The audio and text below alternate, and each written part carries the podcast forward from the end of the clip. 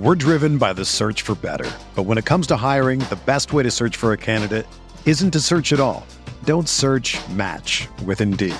Indeed is your matching and hiring platform with over 350 million global monthly visitors, according to Indeed data, and a matching engine that helps you find quality candidates fast.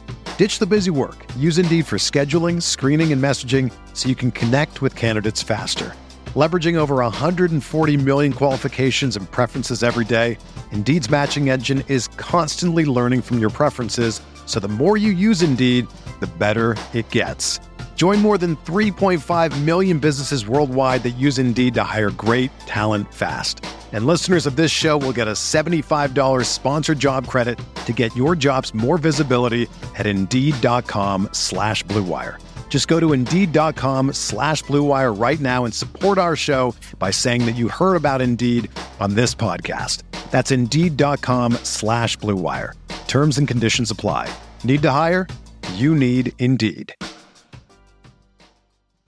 Hello, everyone, and welcome to the Spurs Up Show, the best Gamecocks podcast on the internet. Today is Monday, February the 10th, 2020. On today's show, we have got a packed one for you. It is game week for Carolina baseball, and this is the official 2020 preview show for South Carolina baseball. I will break down the Gamecocks' upcoming season in its entirety, including key losses from last year pitching, hitting, the weekend rotation, my starting nine, the projected lineup, give my official prediction for the Gamecocks 2020 baseball season, and much, much more. Also, we're talking South Carolina on the hardwood. South Carolina getting a big 74 to 54 win over the Texas A&M Aggies. I'll break down the game in its entirety, just what it means as the Gamecocks look to string string together a couple of W's and make their way towards an NCAA tournament berth. Also, we're talking football. Coaching staff changes. Three different coaches, on field coaches, are gone from South Carolina now, and Matt Lindsay's going to Ole Miss. I'll talk about just what does it mean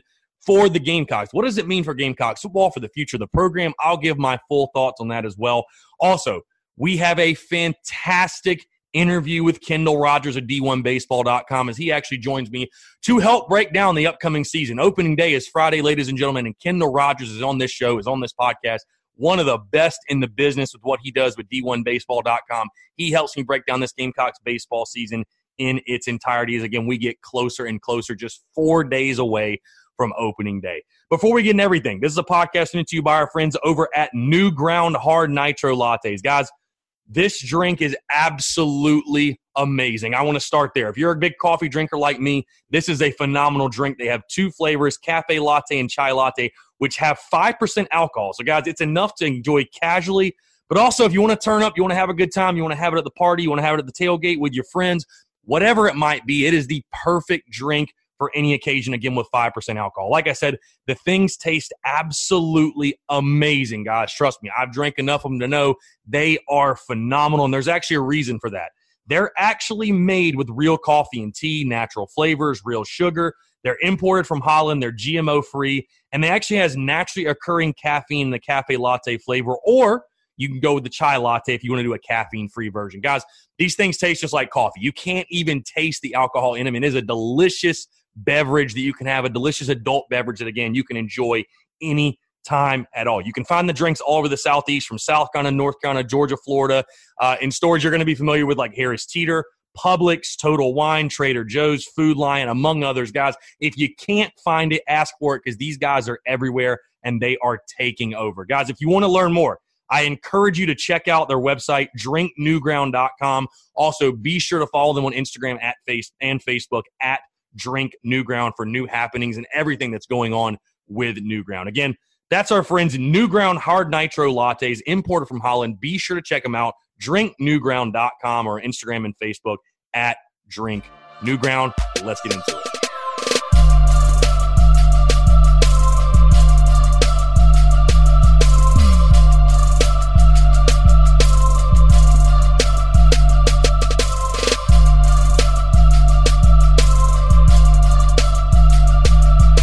Hello, everyone. Happy Monday. Welcome to the Spurs Up Show. I'm Chris Phillips, your host as always.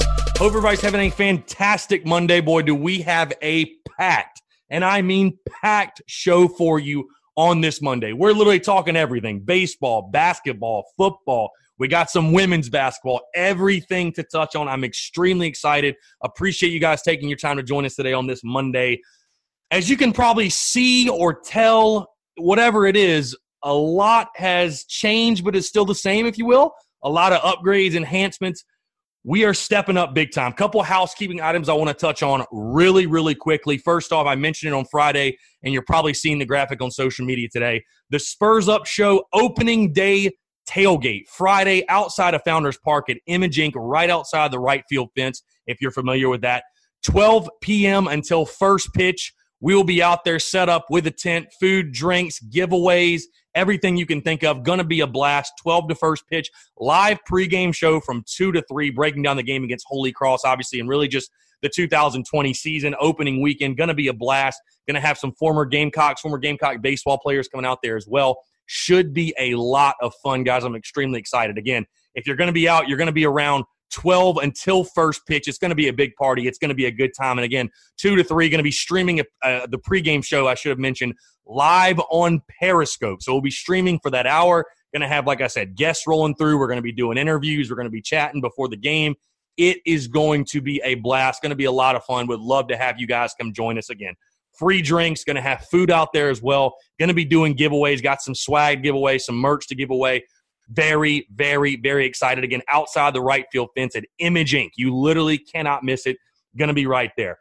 Also, again, you probably already noticed this, but I'm going to go ahead and mention it. The podcast, full podcast now available on YouTube. You guys can probably see a little bit of a different setup. We've got the TV now behind me uh, with the new ground logo there. I'm really, really excited about that. I already released the video uh, on the new ground sponsorship, which again, I'm going to touch on it again in just a second. But the podcast, you can now find it. Obviously, it was on there before with just the audio. Now we have the video incorporation as well. I'm really, really excited about that. And the people that tune into the podcast on YouTube, I really appreciate you as well. Um, also, like I just mentioned, new sponsor, New Ground Hard Nitro Lattes. Obviously, give those guys a huge shout out. You know, I released the video already on Friday, so I'm not going to rehash and necessarily go over everything I already said in that video, but extremely excited. Um, the a, a truly a game changing partnership. I won't go into crazy, crazy amounts of detail, but guys, a game changing partnership, enhancing everything that I do and everything we provide to you guys, but also going to be bringing you a lot more remote stuff, a lot more live type stuff. I'm really, really, really excited about it, the potential, what's going to happen. We truly are breaking into new ground and we truly are taking this thing to the next level. And I really do appreciate those guys believing in me. And I'm just super excited. Obviously, we're hitting the ground running. We've got the new setup. We've got the tailgate Friday. We are hitting the ground running. And I really, really do appreciate I want to say I truly appreciate you guys, the love, support, everything you guys do as far as the supporting on your end. It would not be possible without you. So thank you, thank you, thank you, thank you from the bottom of my heart so much. Um, also, one last thing while we're on the on the subject of housekeeping items, guys, if you have not done so, click the pause button, whether you're on iTunes, Spotify, Stitcher, Google Play, whatever it might be. Rate the podcast five stars leave your thoughts leave your feedback. It helps boost up the show. And again if there's anything you want to get across anything you want to say about the pod that's the place to do it. Go leave a review but please go leave five stars for the show. Also if you're not subscribed and you're tuned in whether you're on iTunes, Spotify, Stitcher, Google Play. Or if you are on YouTube, smash that subscribe button as well, wherever you are. Be sure you are subscribed to the Spurs Up Show. Again, daily podcast, Monday through Friday. You're going to get the notifications so you never miss out on a podcast. All right, let's talk some Carolina baseball. Before we do, though, you guys didn't think South Farm Credit was going anywhere, did you? They're obviously still a very proud partner and sponsor of the Spurs Up Show. And this show, as always, is brought to you by our friends at Ag South Farm Credit. Guys, most lenders don't understand land financing. Ag South Farm Credit specializes in land financing and has been doing it for over 100 years. They make loans for small and large acreage, hunting property, timberland, farm and pasture land, even home mortgages and construction. They have a ton of great benefits, including long term fixed rate financing for up to 20 years, down payments as low as 15%. They have competitive rates and they pay an average of 25% of the interest back every year as what they call patronage. They're cooperative, so they share in their profits with their member borrowers. So, guys, for example, on a $300,000 loan at 6.5% for 20 years, you would get back $2,770 each year. They have an experienced lending staff that knows land and knows how to finance it. Guys, whenever you're making a big time life decision, especially when it's buying land or you're getting a mortgage, you're making a decision of that magnitude, you want to make sure you have the right people in your corner, the right support system. Ag South Farm Credit, simply put, is that lender that's going to take take that situation, going to take that process, I should say, and make it super simple for you, super easy, and alleviate all the stress you might have. They're going to be there with you every single step of the way, holding your hand, answering any questions that you may have. One of the questions Ag South Farm Credit gets most often the name has farm credit in it. Are you just for farmers? So, not at all. Their mission is to support rural America, and that can include just about anything that involves the purchase of land. So, guys, a lot of their customers are those that just want a piece of property outside of the town they can live on. So, again, guys, you do not have to be a farmer. Literally anyone can benefit from Ag South Farm Credit services. If you have any more questions on exactly what Ag South Farm Credit can do, give them a call 844 Ag South or visit their website agsouthfc.com slash TSUS. Again, that's A G S O U T H F C dot com slash TSUS. South, an equal housing lender, NMLS 619788. So again, their website, agsouthfc.com slash TSUS, or give them a call, 844 Ag South and tell them Chris from the Spurs Up Show sent you. All right, like I said, let's jump right into it. We have finally made it, folks. It is game week. We are just four days away from opening day. You see, I've got the baseball in my hand. I'm so excited to talk some ball. I'm very, very fired up. A long fall and spring of scrimmages has finally concluded. Thank God. As much as I love going out there and watching the scrimmages, we finally get to see Carolina suit up and play against somebody else, which I'm very much looking forward to, obviously. Let's jump right into it. Let's start by looking back at 2019. Uh, obviously, it was a very forgettable year. Uh, let's just start there. 28 and 28 overall, 8 and 22 in conference. When you take a look at the key losses from that team a year ago, these names come up. Right-handed pitcher Reid Morgan, obviously was your Friday guy. Started out in the Sunday role when Carmen Mlodzinski went down. Reid, what he did for this ball club, it's, it's beyond words. A phenomenal year by Reid Morgan. Catcher Luke Berryhill, who basically was your catcher every single game a year ago first baseman Chris Cullen, third baseman and outfielder Jacob Olson, and right-handed pitcher Sawyer Bridges. Those are the main losses. Obviously, you have other guys like Jonah Beeman and Nick Neville, but out of the starters, the guys who contributed for you, and also TJ Hopkins, a major, major name that I wanted to save for the very end because let's save the best for last. TJ Hopkins is a big one. A guy, how is South Carolina going to replace him? Mr. Gamecock, in my mind, number five. I'll be very interested to see how they can replace him. But again, those are the main guys you lost from last year's team a year ago. Outside of that, everybody is back. Everybody is back. And I know this team has a lot of newcomers. You're looking about 50 50 as far as newcomers and returnees, but a lot of talent on this squad. I want to start on the pitching side of things. I'm going to go through, kind of give you guys my thoughts on pitching, hitting, and then I'll kind of go through and give you my projected weekend rotations, the lineup, stuff like that. But starting with pitching, I mean, I think the lead storyline of this pitching rotation and this staff as a whole is just simply put the return of Carmen Mlodzinski. Guys, Carmen Mlodzinski, you're going to hear a lot more about later in this podcast when we talk about with Kendall Rogers, his thoughts on Carmen Mlodzinski. I think Carmen Mlodzinski might be the biggest storyline of this entire team. To me, this team will go as Carmen Mlodzinski goes. You know, he's been a guy that's been, you know, heralded all, all the accolades, top 10, uh, top, top 10 MLB prospect for the 2020 season of college draft eligible players. Um, a guy who's been put on preseason All American teams and had a lot of different accolades. For South Carolina to have the year it wants to have, especially within the pitching staff, but as a whole, in my opinion, Carmen Mlodzinski has to throw like that dude. He's got to throw like that All American. Um, you know, watching him throughout the fall, throughout the spring, the stuff is there. I, mean, 95 to 97 with the fastball, sitting more now, 94, 95, but touching 97 with the fastball. He's added a cutter. The breaking ball is there. The changeup is a plus changeup. The stuff is there. He's got big time Friday night stuff. There was a reason he was in that role a year ago. Simply put, he needs to stay healthy and he needs to pitch up to those expectations. You know, even when he was healthy last year, those couple of starts, he only threw 10 innings, but did not look like the guy South Carolina fans hope for. Again, it was early in the season. Take it, you know, for what it's worth. Take it for what it is. But I think Mlodzinski is poised for a big year. I think he's going to have a big year.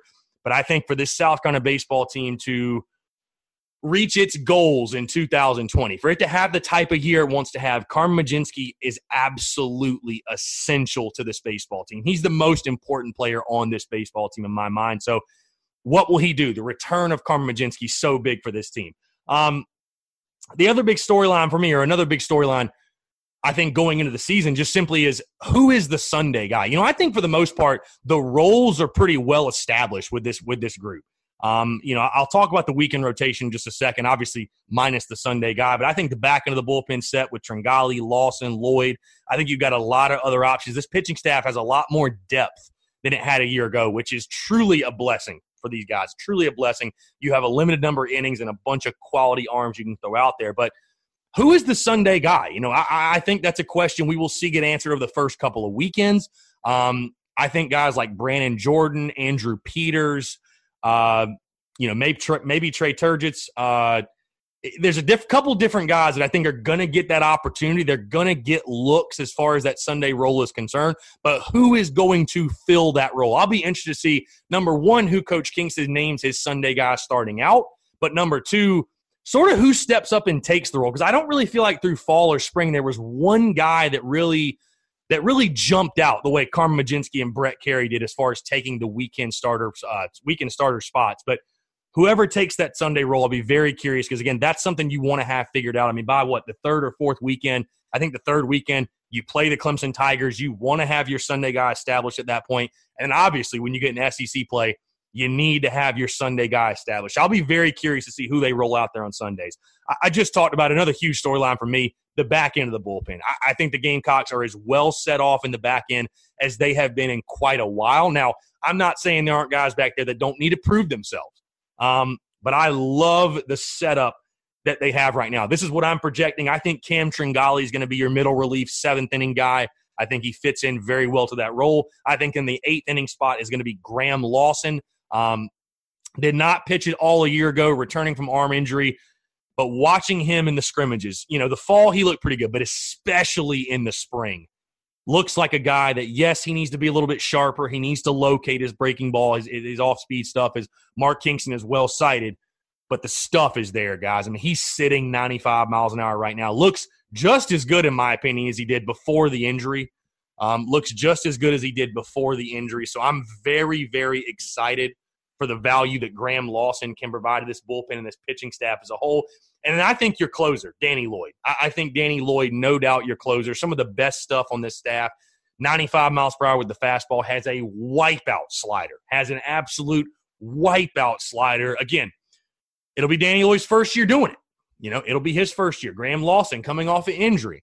Cam Tringali was okay a year ago. So there are guys that need to st- these all three of these guys have something to prove, if you will. But I'm very, very excited, especially with the eight and nine of Lawson and Lloyd. I mean, that is two power arms. And you think to last year, one thing that South Carolina did not have, it did not have a consistent power arm at the back end of that bullpen. You know, Sawyer Bridges was your opening day closer. He dealt with arm injuries all year, was not the same guy since opening day. From there, it was a lot of different guys taking over. I mean, Wesley Sweatt threw some back there. Danny Lloyd threw some back there. Um, Tringali threw some back there. I mean, you just really never had that set guy to close games for you, and it hurt you. It hurt you immensely last year. So I'm very, very excited of what that trio of Tringali, Lawson, and Lloyd can do for this pitching staff. Um, like I mentioned earlier, I've mentioned this really all fall and all spring when I talk about this baseball team as a whole, but definitely this pitching staff. Gamecock fans, we are much, much much deeper than we were a, a, a, year ago. I mean, if you're looking for a reason to be optimistic about this pitching staff, that should be at the top of your list. Like I said, there are limited innings and there are a lot of guys fighting for the innings. You mentioned, I haven't even mentioned guys like TJ Shook, who threw on the weekend last year. I think he's probably going to be a, be a midweek starter. You think of Julian Bosnic, who's a lefty. I like the addition of him. Uh, again, Brett Kerry is going to be your Saturday guy. I mean, you have so many guys fighting for these spots I'm really, really excited about what they can do. I talked about Andrew Peters, Thomas Farr, um, a lot of J- Brannon Jordan coming in. Um, you know, RJ Danton's a guy that's going to help you. Will McGregor's going to help you. Those are two lefties right there. Um, you know, Trey Tujetsch, like I said earlier, I think he's a guy as a freshman that can contribute, throw some innings for you. John Gilreath, the lefty. Um, I'm really, really excited about this pitching staff as a whole. Again, led by Carmen Mlodzinski, but there's a lot of depth behind him. There's a lot of quality arms out there that South Carolina can throw. I'm very, very excited for what these guys can do. Um, last put, I'm going to mention this with the hitters as well. Um, but there should be a major chip on the shoulder of this pitching staff, no question. I mean, 2019, 5.51 ERA, which I don't know how bad that is in regards to recent Carolina teams. That's got to be one of the worst, if not the worst, ERA in the last 20 years for Carolina baseball. Um, it was certainly the worst in the SEC last year. I think right there, maybe 13th. I don't know. But either way, the chip on the shoulder of this pitching staff, can they come out? How much better can they get?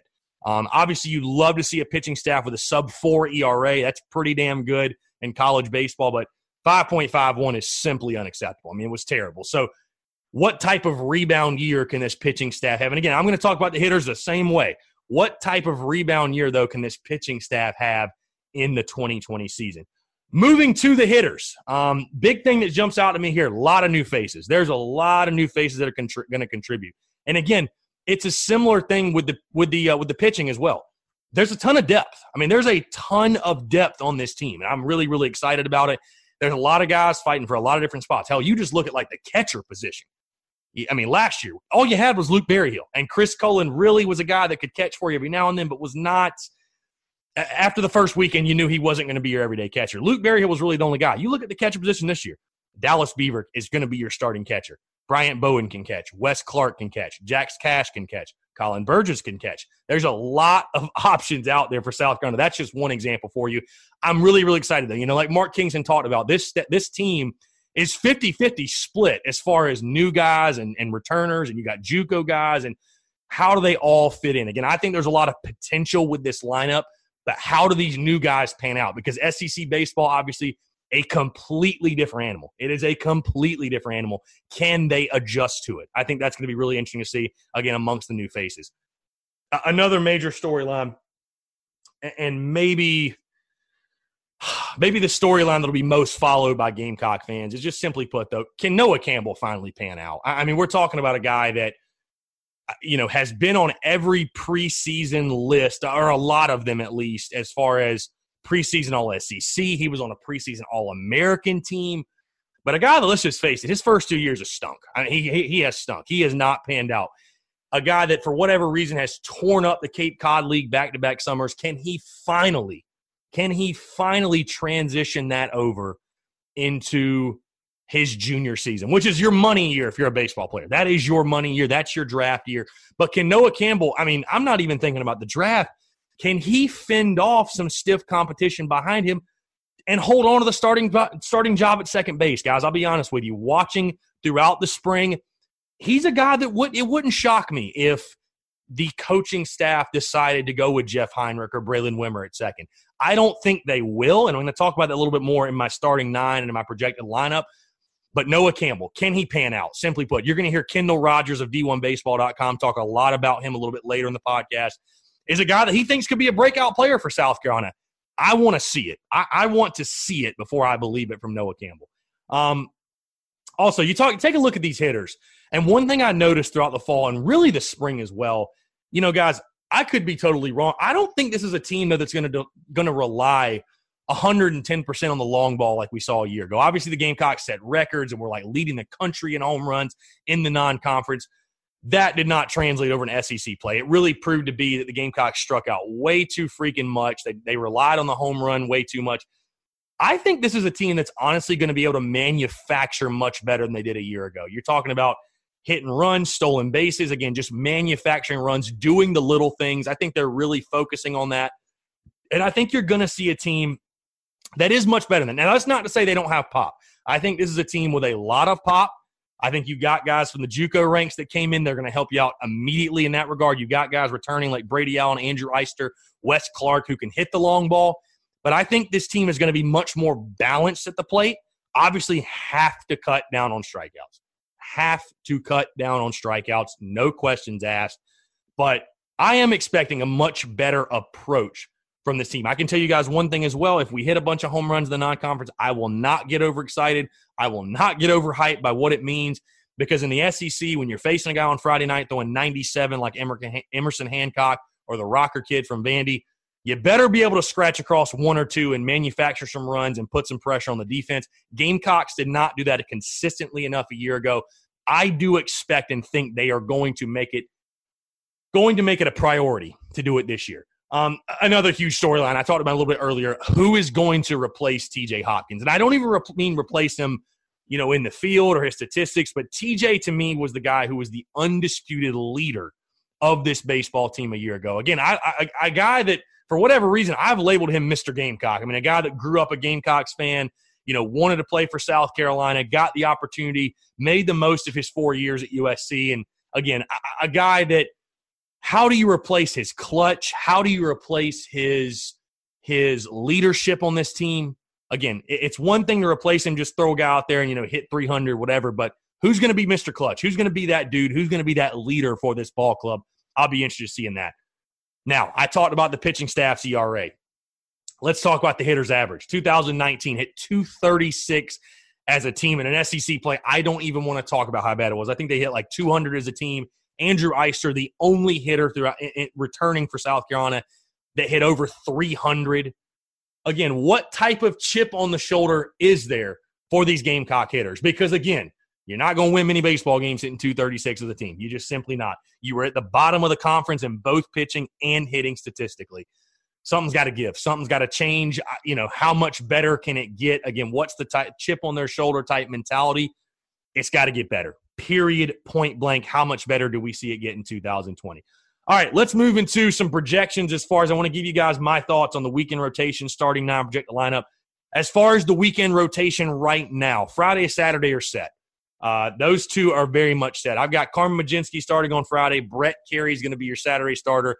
No doubt in my mind. Mark Kingston's basically already made it clear those are your two guys. On Sunday, I think you're going to see Andrew Peters. Andrew Peters – uh, a JUCO transfer, a guy that I'm actually really, really excited about. He actually threw in the scrimmage yesterday, Sunday afternoon at Founders Park on Fan Day as well. For those were there, I think he's going to get the first opportunity. I think he's a guy that's got really, really good stuff. Uh, low 90s with the fastball, got a lot of cut on his fastball, got a really sharp breaking ball, uh, good changeup as well. So he's got good stuff. I think he's going to get the uh, the first opportunity, and then from there we'll see what happens. Again, if I think it's really going to be a situation where you're going to see a guy like a Peters get the opportunity. If he throws well, he'll get to go out next week. If he doesn't, they're going to give it to somebody else. I think it's just going to be who's the first guy to step up, step out there, and, and take it and and take that job. I'll be very interested to see who that is, but I think Andrew Peters I've got on Sunday for the Gamecocks. So again, weekend rotation. My projected weekend weekend rotation, at least at this time.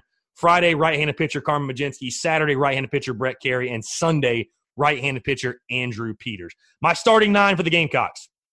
Just going around the horn here. This is my projected starting nine. At catcher, I've got Dallas Beaver. First base, Wes Clarke.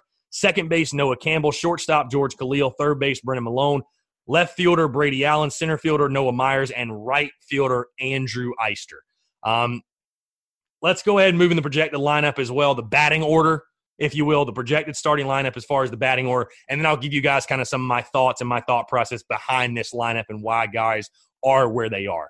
Um, one through nine, your starting lineup. I've got center fielder Noah Myers leading off in the two hole, left fielder Brady Allen in the three hole, third baseman Brennan Milone at cleanup, catcher Dallas Beaver in the five hole, right fielder Andrew Eyster in the six hole, DH Bryant Bowen. In the seven hole, first baseman Wes Clarke. In the eight hole, second baseman Noah Campbell. And finishing off in the nine hole, I can't talk for whatever reason, shortstop George Callil. Now, going through this lineup, you guys probably a lot of questions. Who is this? What is this? Whatever.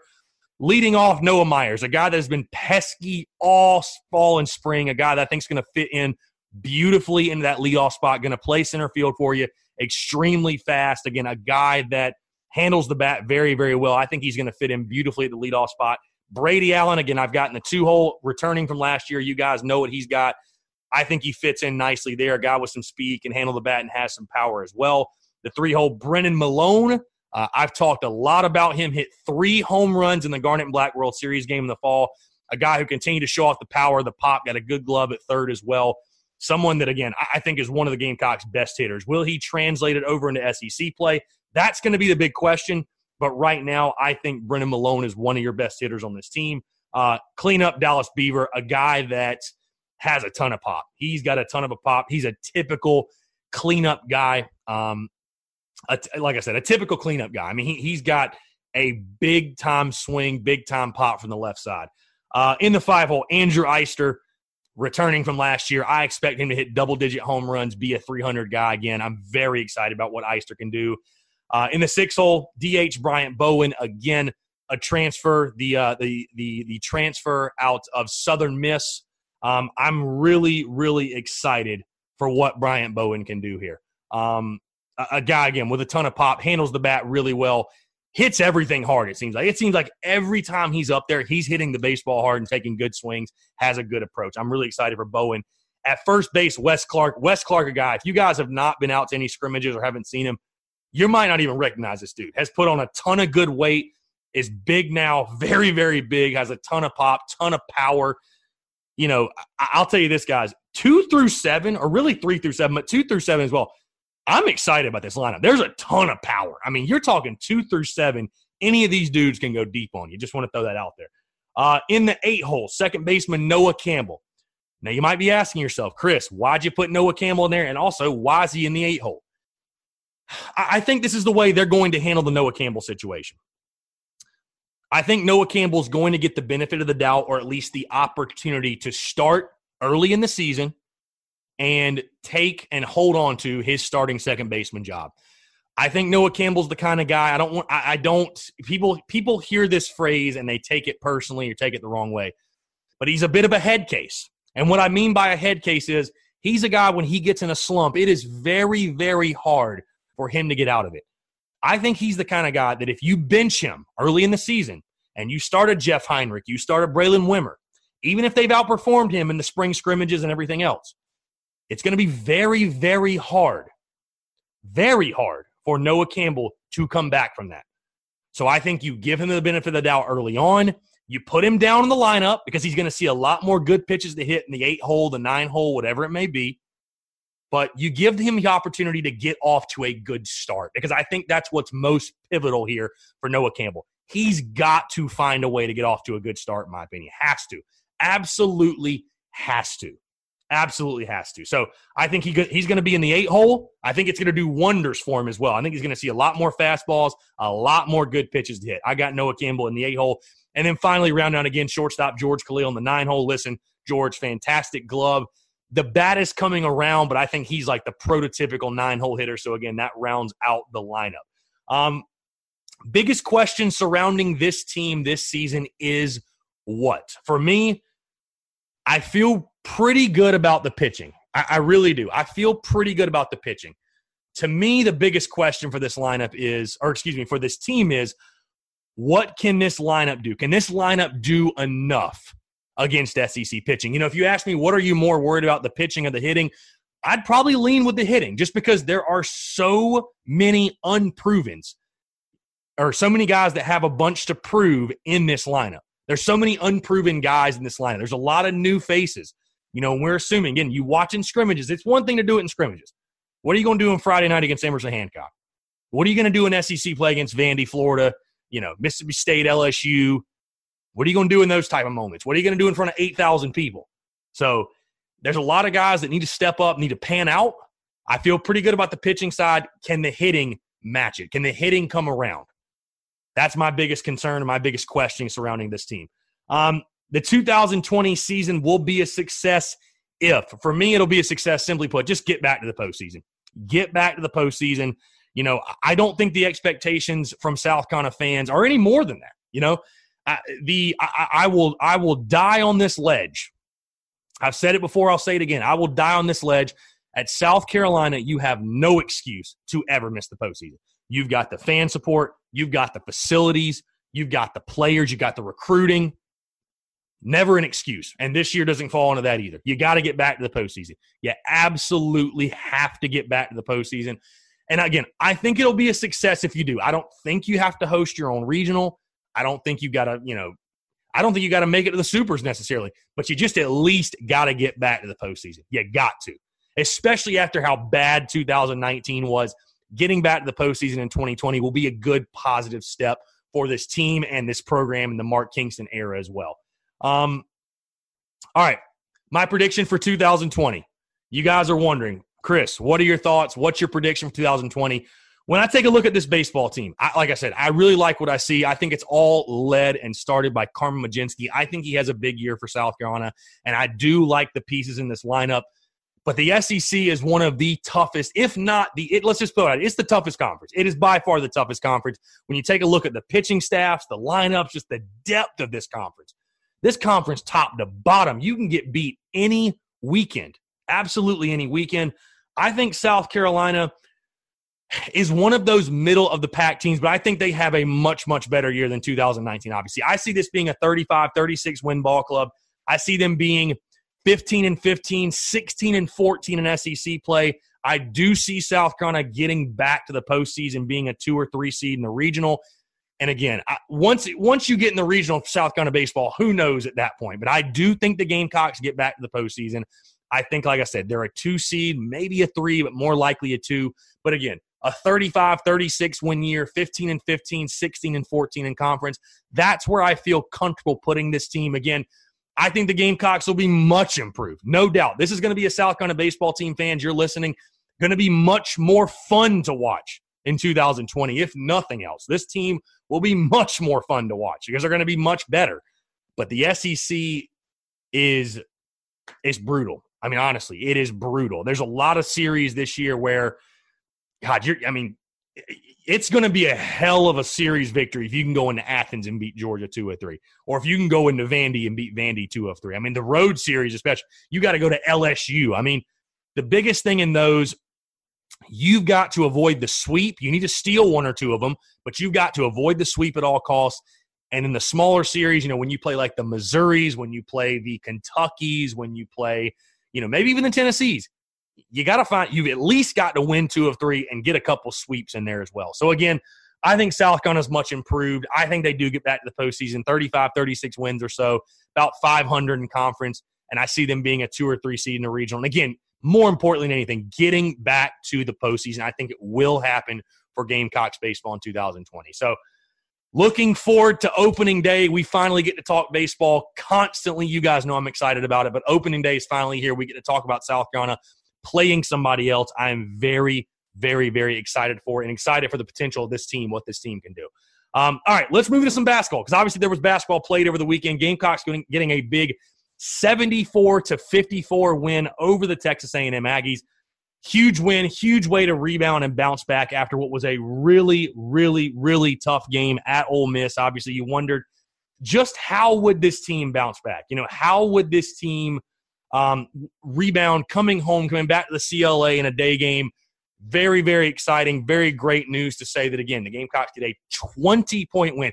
It felt very ho hum. You know, it felt very, this is what we did last time. We're just going to do it again. Uh, obviously, South Carolina, I think, beat them by 14 on the road before. Now you beat them by 20 at home. Was very, very impressed with South Carolina's guard play on Saturday. Um, you take a look at the guards. I mean, really, these guys made up for what was that 20 point win mostly. I mean, you take a look again.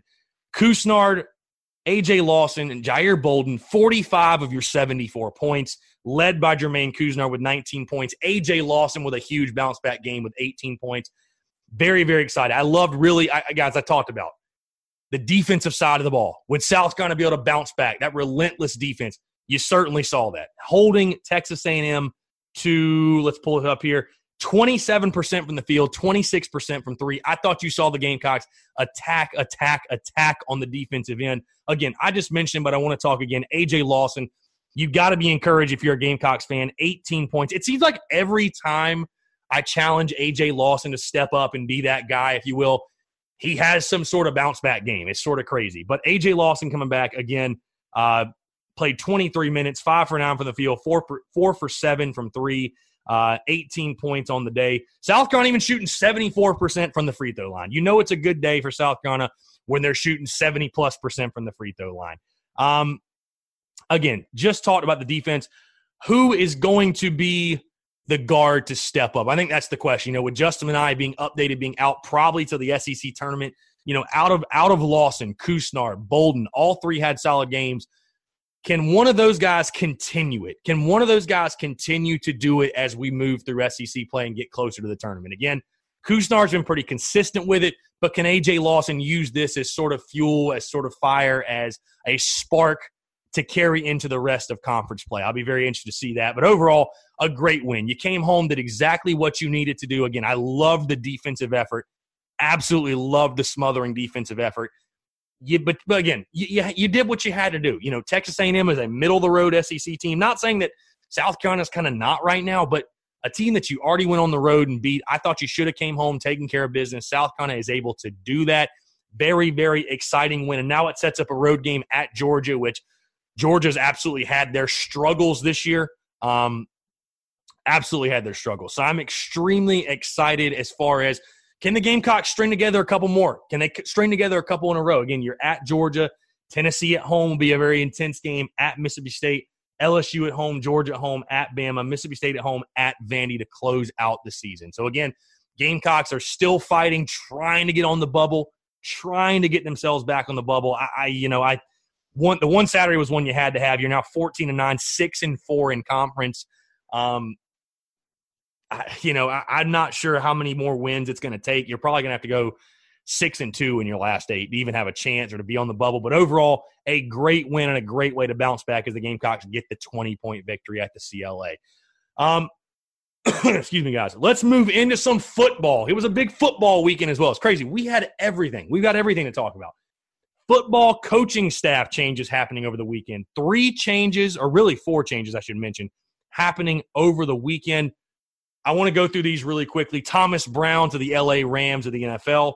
John Scott Jr. accepting a deal with Penn State. Um, I think in the same role with them. And then Bryan McClendon. This one is one where I think he's interviewing today, but it seems like it's pretty much finalized, taking over as the wide receiver coach for the Pittsburgh Steelers. Also, Matt Lindsay, uh, who is a big guy as far as recruiting is concerned and player personnel development, whatever. He's going to Ole Miss. Everyone was asking on social media and really freaking out, guys. Everybody was freaking out, but everybody was just saying, What does this mean? Chris, the program's collapsing. You know what's so funny? I mean, I am a guy who is as critical of Will Muschamp as anybody. I, I mean, and this program and everything else. I've been critical, but to me, to be honest with you, this does not signal that the program is not on solid footing. I mean, listen, these three guys, two of them took NFL opportunities. One of them t- took an opportunity in which he got an extension and a raise with, let's face it, a better program.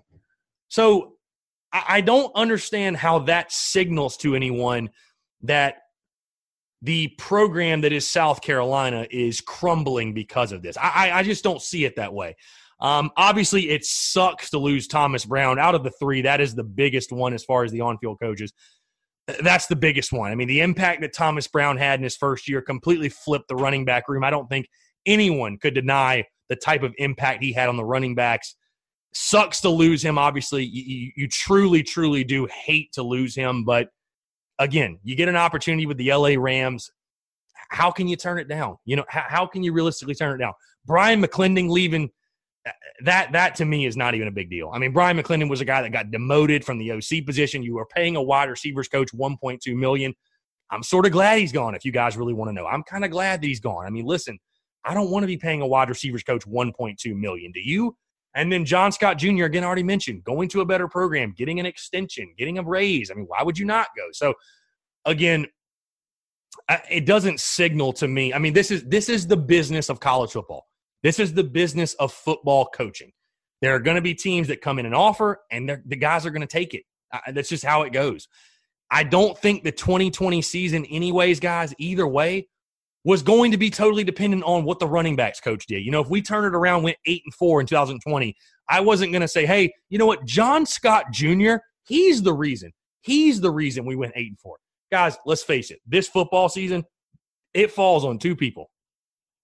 Will Muschamp and Mike Bobo, and that is it. That is those are the two guys this 2020 football season falls on. Also, how can you blame the three guys? How can you blame them for taking other jobs? They know what this 2020 season is bringing. They know that if 2020 goes south, they're going to be looking for jobs. So I can't necessarily blame them for getting out ahead of it. Again, I don't think it signals that the football program is in shambles. I, just I don't believe that. I just don't believe that. Again, I'm as I'm someone who's as critical as anyone about Will Muschamp. I'm still on the fire Muschamp train. I, am not I'm not a believer in Muschamp. I don't think he's the guy. But of all things, I'm not pointing to this and saying, you know what, this is another indication. I, I you know, I think that's just the business of college football. I really do. I think it's the business of college football, and it just simply happens. So um, I don't think Gamecock fans, you don't need to freak out quite as much as you've been doing.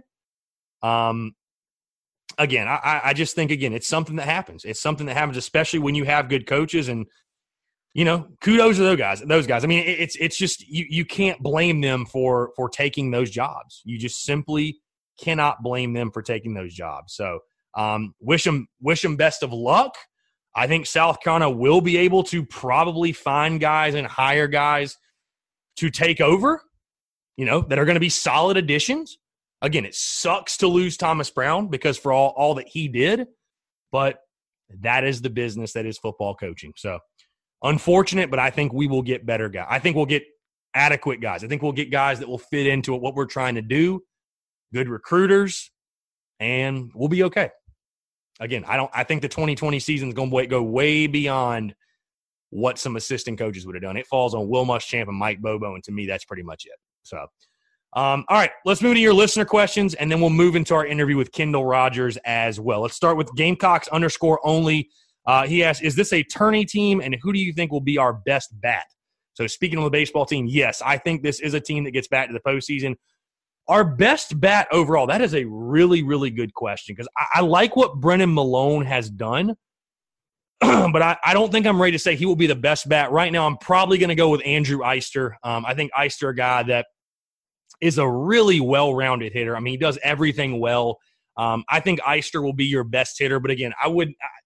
I, I think that's going to be a close battle, man. I think we're going to be much, much better at the plate. I think people are going to be really surprised about that, but I think Andrew Eyster right now is your best hitter for sure. Um, CP3 underscore presents. What record do the Gamecocks have to finish with to make the NCAA tournament? Um, again, I think probably seven and one. I, I, I think you you pretty much need to win them all. I mean, you you pretty much need to win them all at this point. I think probably seven and one gets you in, six and two on the bubble. Worse than that, no chance we're in. Um, Mason underscore Crow forty eight. Biggest worry going into the twenty twenty season. Like I mentioned, I, would probably say the hitting. You know, I think that's the biggest question mark. I think if you ask me one side or the other, I'm more worried about the hitting than I am the pitching. But I don't feel terrible about the hitting, but I definitely think that's my biggest worry is just getting into SEC play. Can we do enough? Can we can we score enough to give ourselves opportunities to win series? That's going to be my big question. Um, w underscore Hale is Kingston gone if we don't make the supers? No, I, I think either way, Kingston's back 2021. I think even if we miss the postseason, I think Mark Kingston's return returns. Believe it or not, I think they'll give him at least one more year. Um, but no, especially if we don't make the supers, no, I, I, think he's back. You know, I think he's back. I mean, I think it's a successful year if you just get back to the postseason. We'll see what happens from there. But no, I, I think he's back, no doubt. Um, yeah, underscore boy underscore KG10. Best pitcher we got. Best pitcher we got. Um, Carmen Mlodzinski, no question. just no, I don't even know why I had to think about that, but no question that is the best pitcher on our rotation. Again, the guy that's going to lead everything. It's going to start and end with Carmen Mlodzinski. If he has an All American year, there's probably a pretty damn good chance we had a great year as well. Um, last question, not even really a question here, a statement, but I want to uh, want to throw it on the show for my boy C Harris 803 Image Ink looking fire from center. Yes, it is, sir. And again, guys, like I mentioned, that's where the tailgate's going to be outside of Image Ink, outside of the right center field fence. Be sure to come out there 12 to first pitch on Friday afternoon. Again, like I said, live pregame show two to three, being streamed on Periscope if you can't make it. But if you want to get in there, we'll talk some shop, talk some Carolina baseball. Going to have a bunch of former Carolina baseball players out there as well. Very, very, very excited about that. All right, like I said, fantastic interview upcoming. Stick around, guys. Kendall Rogers of D1Baseball.com. He helped me break down the Gamecock baseball season, the SEC as a whole, fantastic interview. Kendall, one of the best in the business to do it. So stay tuned for that. And it's all brought to you by our friends over at SeatGeek. Guys, whatever you need tickets to, obviously, again, South Carolina, UConn tonight. God, you're going to need to save some money. Those tickets, those prices are ridiculous. Women's basketball, men's basketball, baseball, softball. any South Carolina Gamecock sporting events, concert, comedy club events, professional sporting events, you name it, whatever you need tickets to. Like I said, the amount of events this week is crazy. South Carolina versus UConn tonight, women's basketball. Those tickets are crazy expensive.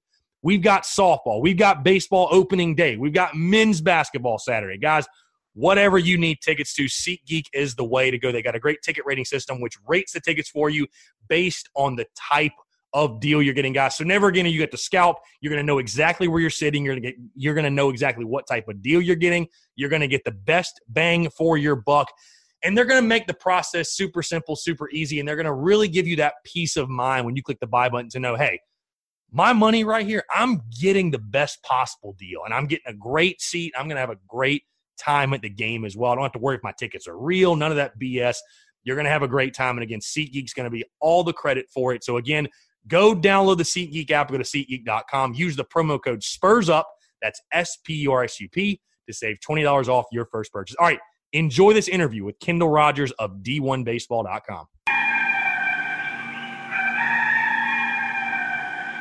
All right, joining us still on the Spurs Up Show is a man who's the national college baseball writer and co managing editor for D1Baseball.com. He joins me today as we creep closer and closer to opening day to help break down the South Carolina Gamecocks baseball team this baseball season coming up for South Carolina. I'm pleased to be joined by Kendall Rogers of D1Baseball.com. Kendall, appreciate you taking the time, man. It's a pleasure to have you on. Yeah, you got it. I tell you what, I feel like the, the American Baseball Coach Association meeting uh, early January is kind of the start of college baseball season, and uh, the weather right now isn't too bad. Like I think we're in like the 60s here in Texas, uh, but we do know, we all know, uh, once mid-February hits, uh, it will definitely be uh, 25 or 30 degrees at Founders Park, and everybody will be freezing. So uh, we better get we better enjoy this warmer weather as we can, you know as we can right now because it's going to change here soon. Indeed, I will say we've gotten lucky the past two or three years or so on opening day. We've gotten the temperatures up in the 60s and maybe low 70s. Well, you just jinxed yourself. I know. It's. I was going to say we've had that nice weather on opening day, but it, it definitely sets yeah. in. I feel like the day after when it's like a high of 45, and you're like, well, that was nice for at least. Yeah, one. I still remember. Uh, you know, I, I think back to the coldest games I've covered. I still remember a few years ago.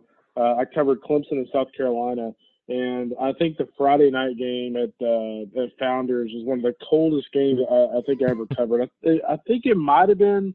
I'm trying to remember if it was Seth Beer's sophomore or junior year at Clemson, but either way, it was extremely cold. And I was I was always impressed that that place was like jam packed and, and crazy, despite the fact it was like 42 degrees at first pitch. So that's my South Carolina cold weather story. yeah, South Carolina is one of those places you can get all four seasons in a week. It seems like so. It's it's kind of crazy. I know the feeling. I live in Houston, Texas. so I know I know exactly what that feeling's like. For sure. So, Kendall, really excited to have you on. Obviously, we're talking South Carolina baseball as opening day creeps closer and closer. I, I want to start with you, just kind of the the expectations this season. Mark mm-hmm. Kingston coming into his third year. Obviously, 2019 what for a host of different reasons was a really really tough year for South Carolina baseball. You go eight and twenty two in SEC play. I mean, it all begins with you lose Carmen Mlodzinski in the third game. He only threw ten innings last year.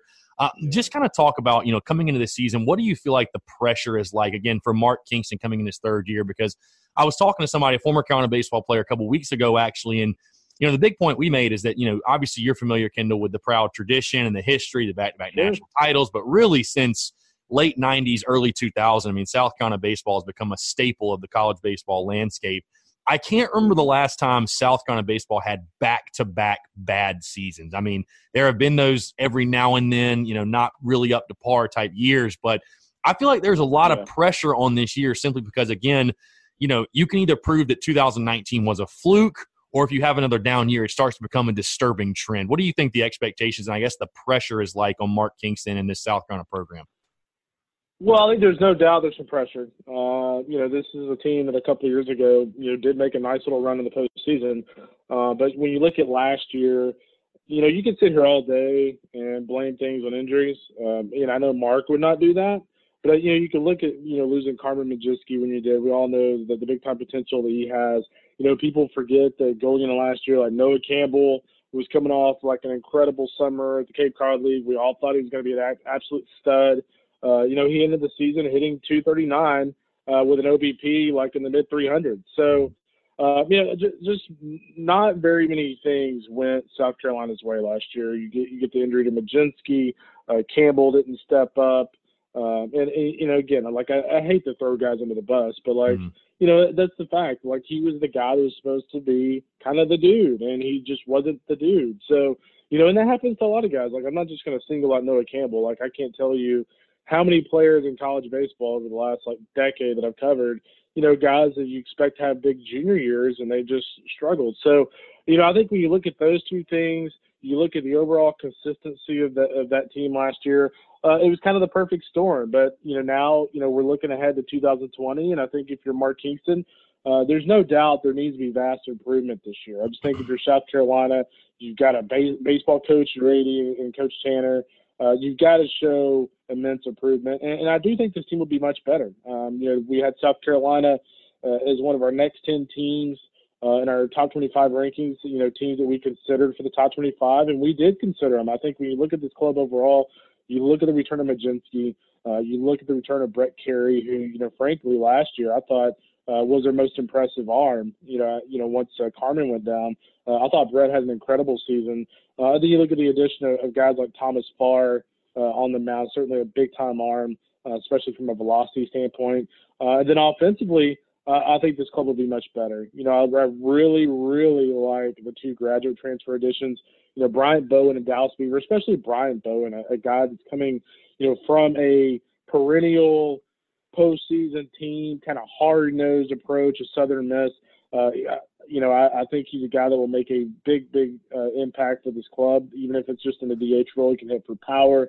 Uh, he can hit for average. Granted, Conference USA is a little different than the SEC, uh, but he's done it against good teams in the past. And then Dallas Beaver, just kind of a kind of a rock kind of guy. Uh, you know, he he'll be solid uh, behind the plate.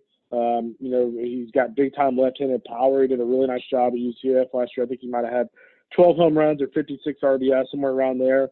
Uh, so again, you got two guys here who had double-digit home runs last year, both for programs that uh, you know not only do I have a lot of respect for, but programs uh, that are consistent postseason contenders, even though UCF did miss it last year. So uh, again, uh, you know, you have to prove it on paper. The SEC is not getting any easier. You know, was it a couple of years ago? We were thinking like, oh, Georgia, boy, like who, who's Georgia going to jump? You know, Georgia's struggling. You know, we believe in Scott Stricklin, but who are they going to jump? All of a sudden, Georgia's good. Tennessee, they were like the weak link, and now Tennessee, you know, is coming off a regional berth, mm-hmm. uh, and now we're hearing that like Alabama's much better. So, you know, you know, you could be a much better team and maybe not finish much higher in the standings. So I think it's going to be a pretty exciting year. I think this team will be undoubtedly better. Uh, it's just a matter of where they're going to fit in those standings. The, the SEC is just so difficult. For sure, Kendall. I want to spend some more time talking about Carmen Mlodzinski because to me, when you take a look at this team, he is the most important piece in my mind. When I take a look at like what is the key to this season, yeah. you guys had him listed as a preseason third team All American. And when you think about he only threw 10 and two thirds innings a year ago. So if you're a casual fan or just a fan that maybe doesn't know a lot about Carmen yeah. Mlodzinski, that's the type of potential that he has. I mean, a guy that was listed, I think, by you guys as well as a top 10 prospect for the 2020 class, the MLB draft class of guys that are eligible. So he's a big time arm. He tore up the Cape last summer. I watched him in the falls. I know you mm-hmm. guys did as well. Up to 96, 97 on the fastball, the two seam. I mean, the, the breaking stuff is there. I mean, he's got big league type stuff. Um, what are you looking for in regards to Carmen Mlodzinski? Because, like I said, to me, I think one of the big keys, if not the most important key this season, is that, again, you guys list him as a preseason third team All American. He's got to pitch like that All American for South Carolina. What are you expecting from him this year? Well, I tell you what, it's it's it's hard to expect too much more. I mean, when you look at what he did at the Cape, I think he might have had 40 strikeouts around. I think there's might have been even like four or five walks or something. There's something crazy. Mm. But you know, he had a great summer there. I mean, he was up into the mid 90s. He was holding his velocity well. Uh, and so, I mean, he's a total package. He, has got the the physical attributes. He's got the stuff. Um, he commanded really well uh, at the Cape Cod League. So, like you're, you know, you're looking at this guy in the same vein that you're looking at Emerson Hancock at you know, Georgia, you're looking at Lacy at Texas A&M, and you're right. It's kind of weird to be saying that. You're talking about a guy who's coming off a season with 10 and two thirds innings of, of work. but when you look at his summer, you look at his ability to hold his mid 90s velocity. He can get up to 98. He's going to throw that with heavy sink. You look at the fact that he also will kind of throw a, a cutter, a slider, a changeup at you, uh, and then you know he's made big strides with that changeup.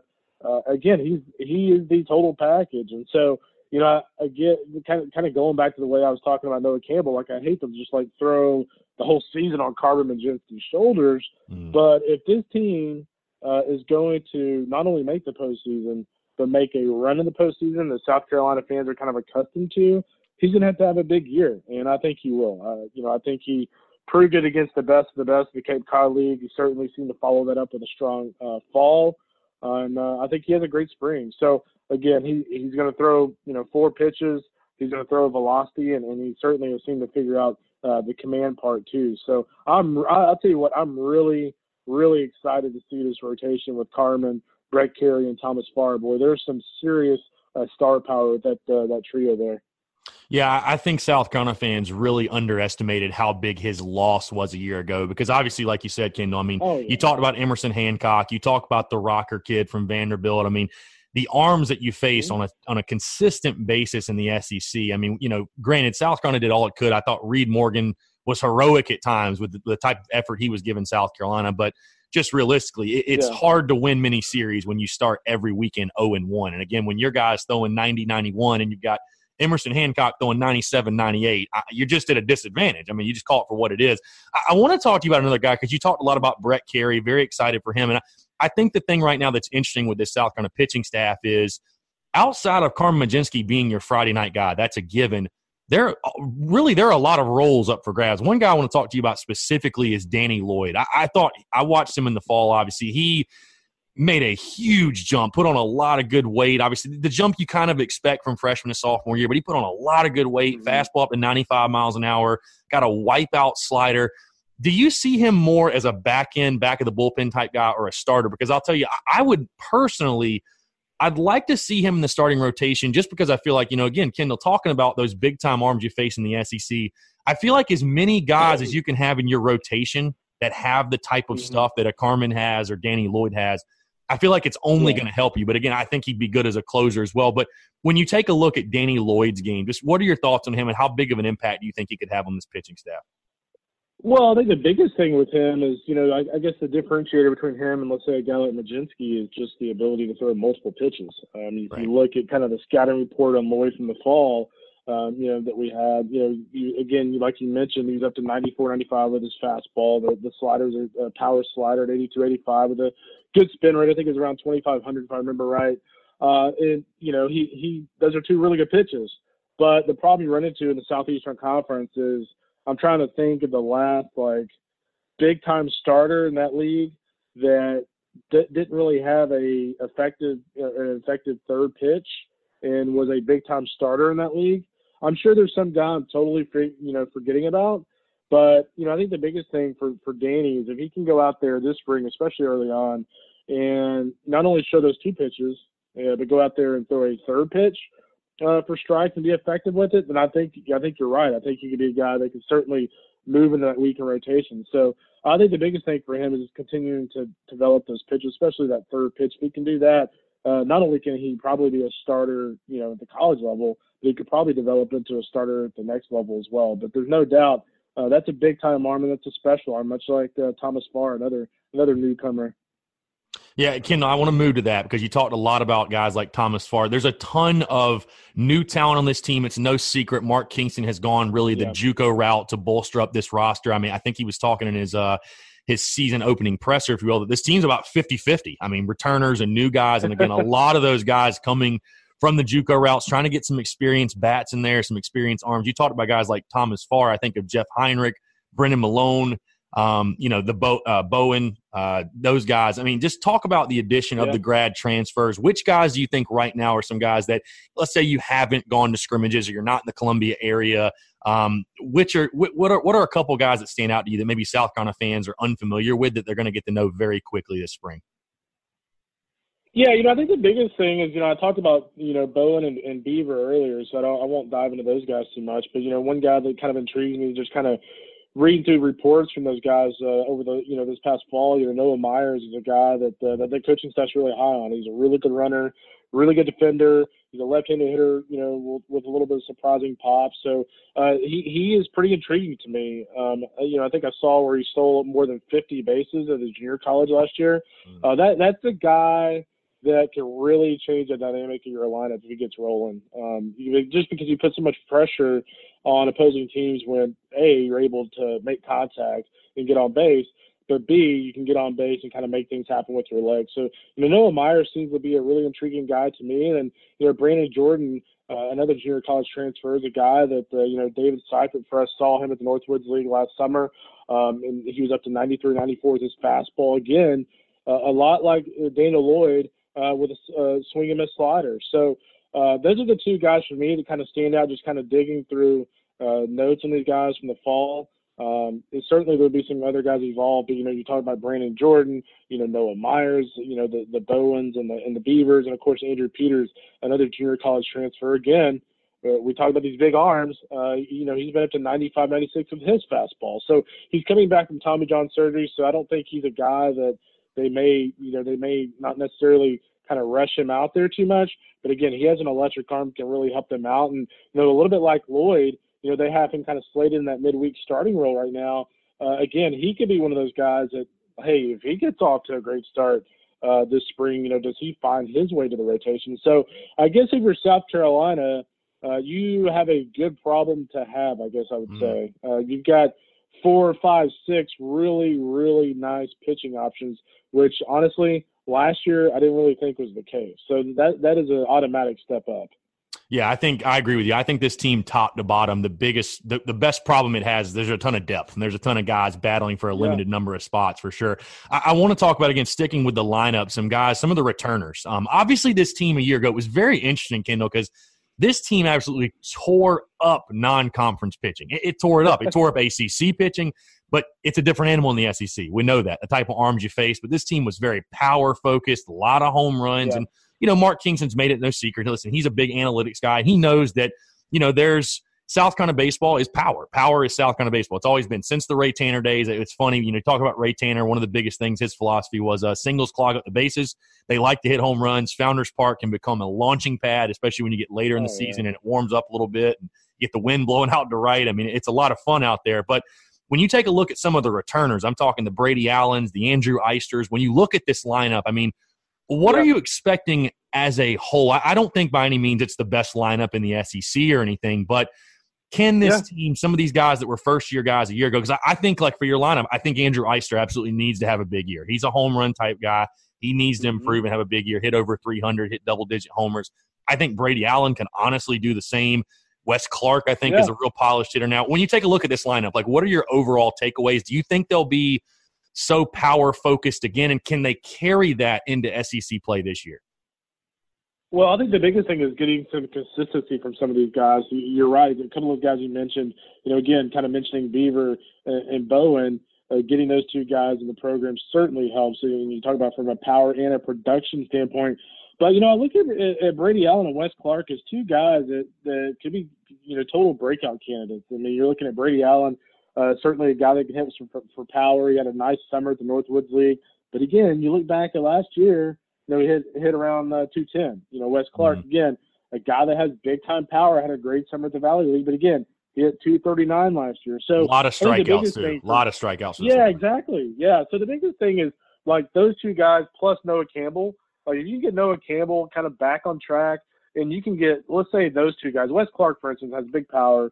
Uh, and you know he had one home run last year. So mm-hmm. if you can get those three guys to let's just say they hit 280, like I'm not even asking them to hit 300. yeah. If those three guys can hit 280, when you look at the rest of that lineup, all of a sudden, man, that lineup comes really becomes really productive.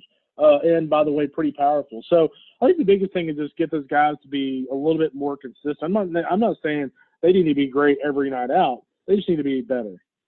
Yeah, you speaking on Wes Clarke, I, am sure you guys were at it, but the uh, the scrimmage against Georgia Tech, I mean, he had a home run, he hit to dead center field yeah. that you kind of step back and we're just like, whoa, like this this guy's got some power. I, I, really like his approach now. He seems like a more professional hitter, if you will, a lot more comfortable with his approach, what he's trying to do at the plate. Uh, let, us move into just overall for this team, uh, Kendall. When you take a look, obviously, you take a look at the schedule, it is very tough. We know how loaded the SEC mm-hmm. is. What would you say to South Carolina fans? What should the realistic expectations be? Because again, there needs to be improvement at South Carolina at a place like this. there is no excuse for missing the postseason. I'm one that believes that you should absolutely make the postseason every single year. You've got the fan support, you've got the facilities, Agreed. you're bringing in the talent. No questions asked. That should be the bare minimum that you do.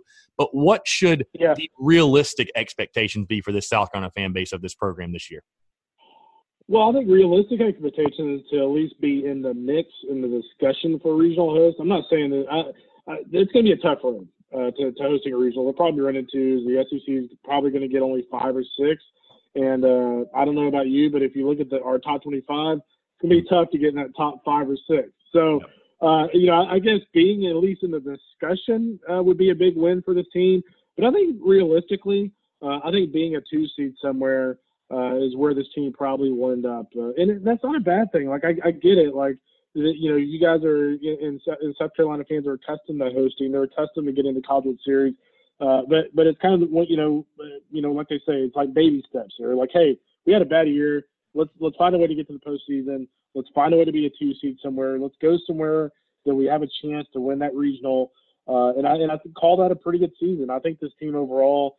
Uh, and, and again, I, I'm kind of going back to the conference as a whole. But the problem you run into is if you threw like South Carolina in another conference, they might be a, a, a pretty good shot to be a regional host, but it's just going to be very difficult in this league. So I think for me, if I'm being very realistic when I look at not only the team but also the league, uh, I would say a two seed in a regional makes a lot of sense. Yeah, Kendall, I agree with you 100%. I, have got South Carolina, and you kind of answered my question. I, have got South Carolina right now as a probably a 34 35 win team, really floating around yep. you know, 15 and 15, 16 and 14 the SEC. Kendall, just give me your brief. I know you guys already put it out, your conference preview, and you guys have South Carolina finishing fourth in the SEC East. And like you said, it's just crazy because if South Carolina's in any other conference, I mean, they're probably getting picked to win the division. But when you're facing Georgia, Florida's yeah. probably going to bounce back. Vanderbilt, I mean, it's just those are some battles that you go. You got to go on the road to LSU. Yeah. You got to play Mississippi State, stuff like that. But just give me really quickly your SEC outlook and your overall prediction for this season for South Carolina. Boy, I'll tell you what, I, I just love this league. Uh, I, I feel like it's every single season I, I'm more impressed by this league. But uh, you know, you look at the East Division with you know Vandy, Florida, and Georgia, you know, all being top ten teams. You know, South Carolina being fourth behind those three teams. I think even Missouri and Tennessee are going to be solid clubs in the East. Uh, Missouri, of course, can't make the the postseason or the the conference tournament hmm. uh, because of the NCAA stuff. But at the you know Missouri with Ian Bedell on the mound, I think they're going to be really solid on the mound. Uh, then you look at the West Division. When we talk about Murderers Row, uh, you know, six teams from that division ranked in our top 25. Alabama, I think I was mentioning this earlier, but even Alabama, I've heard from some scouts, uh, is much improved this season as well. So, again, I think this is a, a league that's going to get 10 or 11 teams in the postseason. And, uh, boy, it's going to be an absolute war every single weekend, as, as it always is. But, uh, you know, I think, think for South Carolina – you know, I kind of go back to that that last. I think it was the last or was next to last game against LSU uh, in the conference tournament last year. Mm. You know, I, I kind of looked at that game as like a snapshot of like what could be this year. Because if you remember back in that game, like South Carolina, they I think they ended up losing that game, mm. but they actually played really well. And, yep. and who was the one guy that looked really good in that game? Noah Campbell. And so. Like I just kind of wonder if maybe the way they played there kind of is a little a little bit of a snapshot of what we might be able to uh, might can expect this year. So I think overall for me, I'm kind of with you. I think I, I think I'm in that middle that middle 30s uh, mark uh, as a probably a you know a two seed somewhere. I, I, don't again I don't see this team finishing in the top six uh, of this league. But again, like that's not a slap in the face. That's a this is a crazy crazy good league this year. So I think mid 30s wins, number two seed in the regional. And it would not shock me at all, especially with this pitching talent, to see these guys not only make a regional, uh, but get there and win one. Yeah, Kendall, you speak on this league. It's so funny. I remember when South Carolina played Georgia last year, I'm sitting there thinking to myself, when did Georgia get three guys that throw 98 miles an hour? I was like, because I mean, I'm kind of like you. Like, I'm, i never thought of Georgia being a baseball powerhouse, if you will, anything like that. Yeah. Man, they just explode last year. I'm like, it's, you know, you got Hancock and you got the, and you're like, dude, like what in the world? Like, dudes throwing 98. well, I mean, like, how are you in college?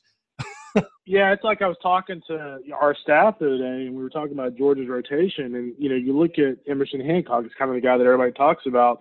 But you know, their Sunday guy, Cole Wilcox, Um, you know, I thought Aaron Fitt with our, with D1 Baseball, you know, in our discussion made a great comp with him. Like he he kind of reminds some people like uh, Gerrit Cole. Like Cole Wilcox is not a finished product, but mm-hmm. he's a well built kid who will literally bump 99 to 100 at times. And so, you know, when your Sunday guy throws 99, you're in pretty good shape. Yeah, no doubt. Kendall Rogers at D1Baseball.com. Last question, Kendall, I'll get you out of here. You've already mentioned a couple of the names. But when you take a look at this South Carolina team, if you had to pick one guy that you thought maybe people aren't expecting a lot of them that you think is going to have a breakout season this year for South Carolina, who would it be? You know, I think I'd go back to probably the not so popular pick, uh, or the probably the very popular pick actually. Sorry, um, is Noah Campbell. You know, I think he's a guy that last year in a in a draft year, which you know, granted it was uh, you know he had a, he had still had some leverage, but it was a draft year for him. Uh, I just think when you look at that year and the way it went, I, I think he probably learned a lot of lessons from it. Uh, you know, don't get too high, don't get too low, don't stress out about things. And I think now that he's kind of had a you know time for that year to digest, uh, I think he gets back to more of what we kind of expected from him. And I'm not going to sit here and say, hey, I think this guy's going to hit 360. But I absolutely think Noah Campbell can go out there and hit 300, 310, uh, and hit double digit home runs in the league. So I think for me, I think Noah Campbell's kind of the X factor. He's not the he's not the X factor to the extent to where like last year it was like if he didn't have a good year, the whole lineup didn't seem to have a good year. And so. I look at this year as kind of him kind of being the guy that can be uh, the table setter for this lineup. But overall, man, I, I, I like these guys on paper. It, it's kind of funny when we were talking about our top 25 rankings uh, my my initial thought was like, I'm not sure, you know, I'm going to like these guys too much. But as I just kind of dug into them and dug into them, like, hey man, like, these guys are gonna be pretty good. So uh, I, I I guess my overall thought is like I get how South Carolina fans are frustrated. Uh, there's no doubt this team needs to be a lot better. If this team, for instance, you know, somehow didn't make the postseason, I'm going to say they didn't win 35 games, uh, it would be a red flag for me uh, because there's no reason why this mm-hmm. team uh, should not be in the postseason this year, and I'd be shocked if they aren't.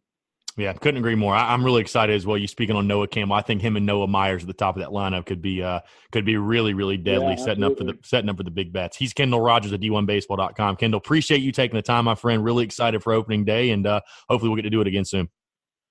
You got it, guys. Be good. Perfect. So for Kendall Rogers, I'm Chris Phillips. We appreciate you guys tuning in, and we'll catch you next time on an episode of the Spurs.